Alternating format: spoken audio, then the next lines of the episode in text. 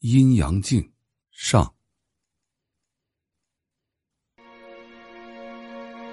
人们常说，眼睛是心灵的窗户。那么，镜子就是穿梭阴阳两界的一扇门。刘源很喜欢旅游，大学时期就到处跑，写攻略，还赚了不少稿费。这次同事说想和刚刚交往的对象到海边玩，刘源马上就提出同去的请求。所幸同事也没介意他当二百瓦的大灯泡，欣然答应下来。为了讨好同事，刘源主动申请他来做攻略，妥妥的安排此次自由行。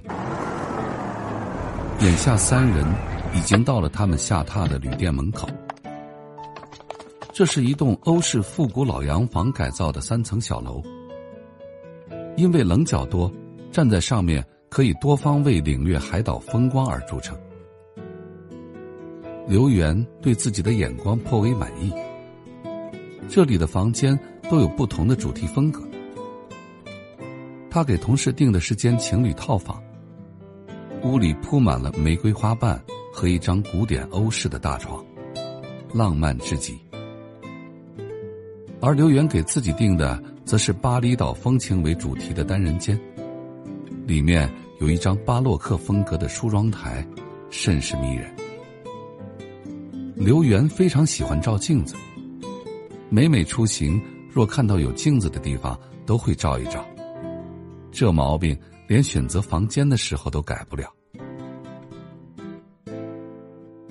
玩了一天，有些疲惫的刘源回到了房间里，舒服的洗了个澡，坐在那复古欧式的梳妆镜前。望着镜子里的自己，开始梳头。突然，整个周围都黑了下来。那镜子上开始出现血红色的液体，不断的往下流。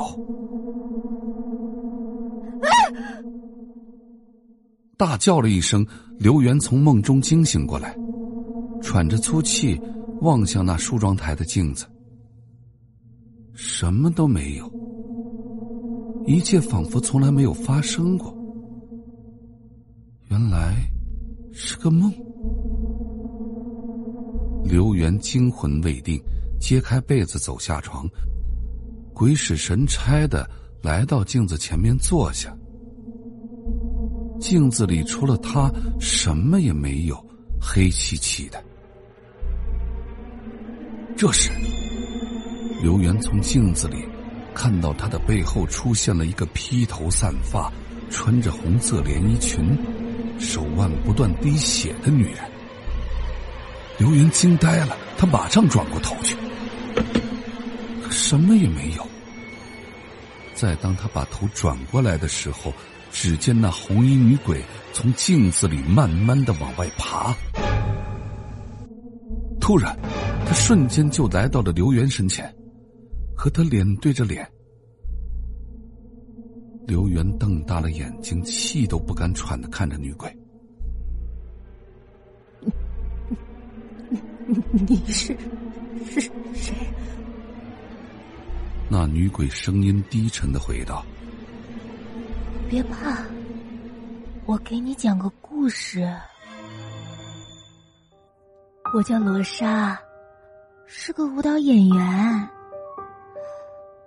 从小，我的愿望就是当一名出色的舞蹈家。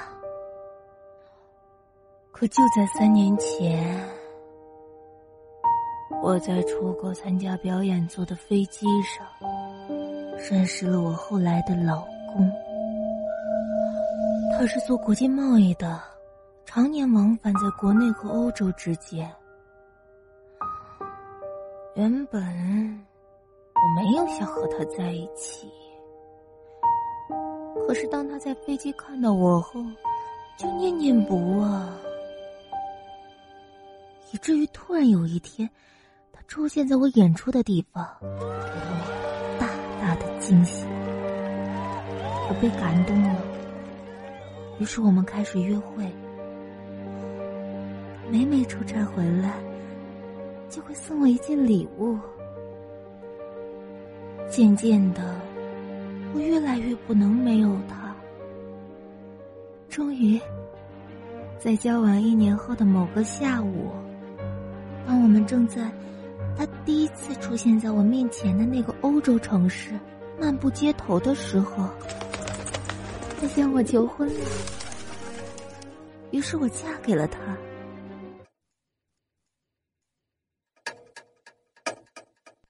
本集播讲完毕，感谢您的收听。